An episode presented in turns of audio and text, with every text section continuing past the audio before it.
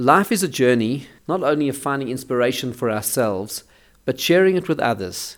And that's a very important message of our Mishnah. The Mishnah says, Im nili mili, if I'm not for myself, who will be for me? And Rabbeinu Yonah interprets the Mishnah to mean, if I do not inspire myself, then who will inspire me? But then likewise, the next part of the Mishnah, Kashani la'atzmi mani, if I'm only for myself, then what am I? And the Sforno interprets that to mean, if I only am concerned about myself, and my own completion and my own spiritual nourishment and my own inspiration, and I don't share that with other people, what am I? And the Sforno repeats this theme in a number of different key mishnahs across Pirkei Avot. The theme of our mission to spread inspiration to as many people as possible.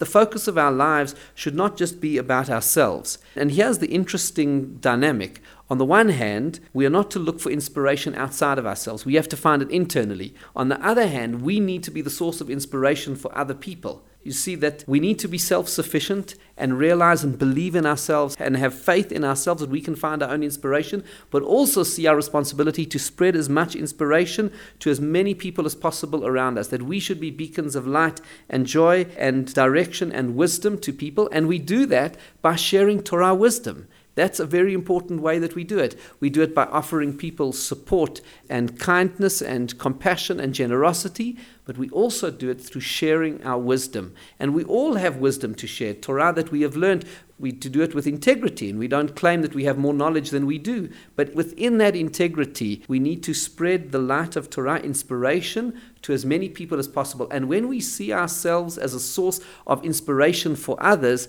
that is how we will also inspire ourselves. And I think that's part of what the Mishnah is saying. The two statements are really connected to each other. That we will find our own personal inspiration when we're not only concerned about ourselves. Paradoxically, if we're only concerned about ourselves, we won't find the full inspiration that we need to. When we are concerned about others and want to spread the light and the joy of genuine inspiration to as many people as possible, then we will find it ourselves.